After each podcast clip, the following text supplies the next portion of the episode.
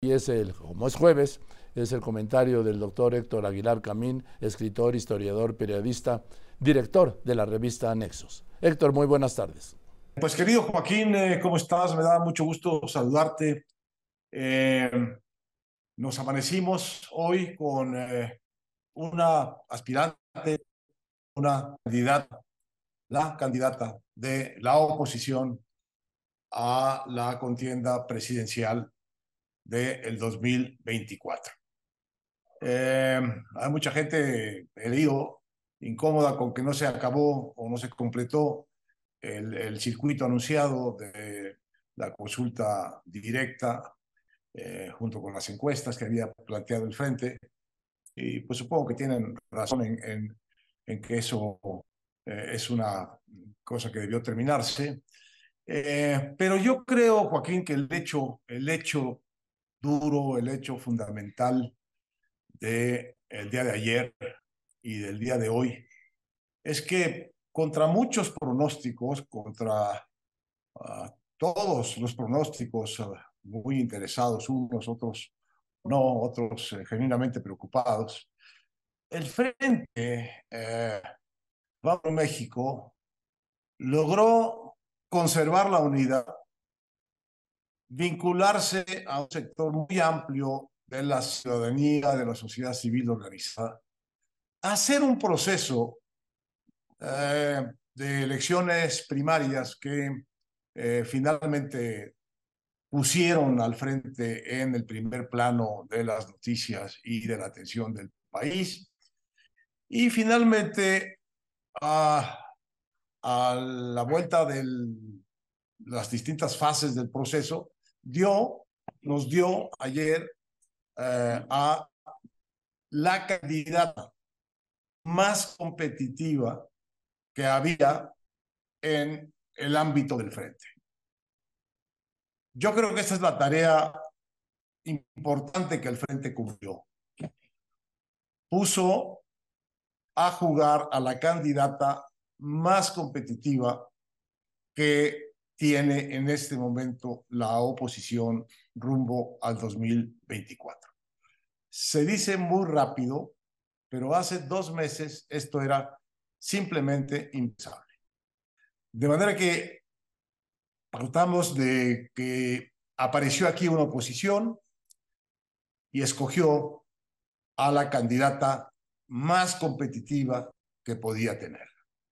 No es por logro político, me parece de hecho un logro político extraordinario y que pone a la ciudadanía que no está de acuerdo con la manera como se ha gobernado el país en estos años, pone a esa ciudadanía frente a una opción creíble de eh, oposición y de sustitución del el gobierno actual. Y eso me parece a mí que es un bien público de una extraordinaria importancia. El eh, Frente hizo esto, ya visto en su conjunto, con rapidez, porque como repito, hace dos meses realmente no podíamos anticipar mínimamente esto. Eh, yo diría que pese a todas las críticas y la batalla, digamos, de opinión interesada, una, otra no, otra genuina. Eh, los costos que pagó el frente por esto eh, no fueron muy altos, redujo realmente los daños. Y el último daño que redujo fue evitar ir a esa consulta directa, porque por lo que voy leyendo, Joaquín, eh, realmente la capacidad de organización que mostró el frente para montar esta consulta fue muy baja. No cualquiera se vuelve un INE de la noche a la mañana. Había, eh, por los reportes que uno lee, mucha desorganización. Las, ahora sí que las casillas estaban a medio coser y el horizonte era pues un llamado ridículo, y a la intromisión gubernamental. Y decidieron con buen sentido, creo yo, evitar ese desgaste final. ¿Por qué? Porque tenían ya una ganadora clara, más que clara, de la contienda y la tenían en la encuesta en donde Xochitl Galvez aventajaba por 15 puntos a Beatriz Paredes. Suficiente. Eh, no había que prolongar el riesgo de, eh, en una consulta final, pues tener un espectáculo que podía, eh, imprevisible, pero que podía justamente manchar en, su, en su último momento un proceso que ya estaba sobradamente definido y en el mejor sentido definido. ¿Por qué? Porque había caído del lado de la candidata, insisto, más competitiva que hay en el ámbito de la oposición. Entonces, eh, este, este, este es el hecho fundamental. El otro hecho que está implícito en lo que acabo de decir es, ¿por qué el miedo a la intromisión gubernamental en esta consulta directa? Bueno, porque la intromisión gubernamental es un hecho de la vida de los mexicanos desde que tenemos este gobierno y este presidente.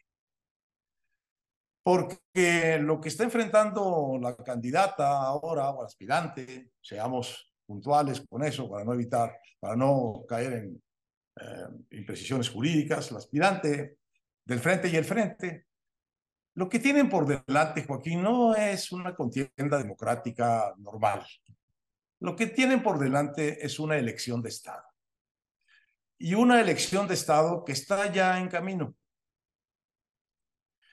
De hecho, la definición de la candidatura del oficialismo, de Morena eh, y sus aliados, es ya parte de esa elección de Estado y el, eh, el síntoma obvio de esa elección de Estado es el río de dinero que han ido dejando los eh, precandidatos presidenciales de Morena y del presidente López Obrador a lo largo de estos meses. De manera que la candidata del frente y el frente no van a enfrentar nada más a la candidata de Morena y a sus seguidores. No, van a enfrentar al presidente y su intromisión constante en la elección. Van a enfrentar a los gobernadores del presidente y su operación en contra a la hora del proceso electoral. Van a enfrentar el dinero, el enorme flujo de dinero bajo la mesa que va a soltar el gobierno. Van a pelear, van a tener enfrente toda la operación cómplice de los, las dependencias del gobierno puestas también en esta elección. Van a pelear contra, ya hasta van a pelear contra, bueno, contra los, el uso de los programas sociales para traer votos a la causa eh, del gobierno y hasta van a acabar peleando, Joaquín, con, en varias partes del país, con eh, grupos del crimen organizado que se comportan como aliados de Morena, que se comportaron como aliados de Morena ya, de hecho, en la elección de 2021. Es contra todo esto que la candidata del Frente y el Frente van a pelear. De manera que sería una... Ah, por cierto, van a pelear también contra, contra los medios, contra los grandes medios, Joaquín, que hasta la fecha, pues no sé cómo, no, no sé cómo lo han hecho, pero lo han logrado. Han convertido en, en una noticia menor el proceso de selección del frente y en una noticia menor también ayer el hecho de que esté aquí ya presente la aspirante pues de la oposición eh, la aspirante que probablemente representa, pues quizá la mitad de los comicios del año entrante. Bueno, pues de alguna manera se la ingeniaron para no entrevistarla, para no obtener reacciones respecto de este hecho, para no hacer aparecer el hecho como una noticia política de primer orden, y pasó ahí con una notita junto a otra notita, uh, indicando que la política de, lo, de información de los grandes medios va a ser también un obstáculo difícil de vencer para, las, uh, para el frente y para la candidata de, de oposición.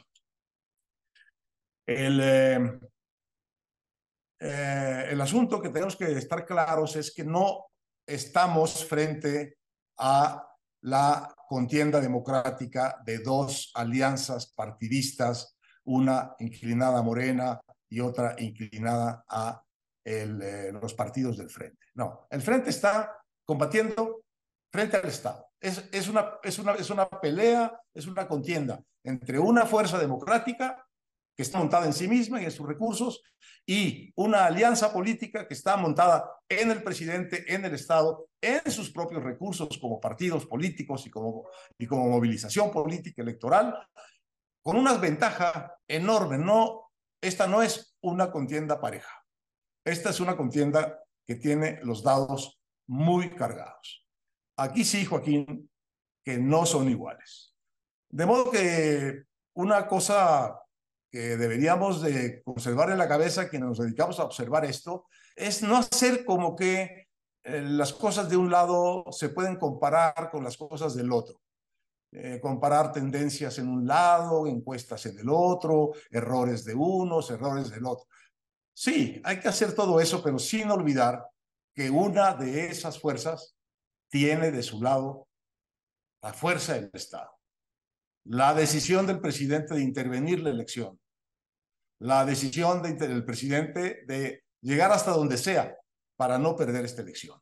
Entonces, no son iguales. Ya de inicio son fuerzas disparejas, abusivamente eh, desiguales por parte del gobierno.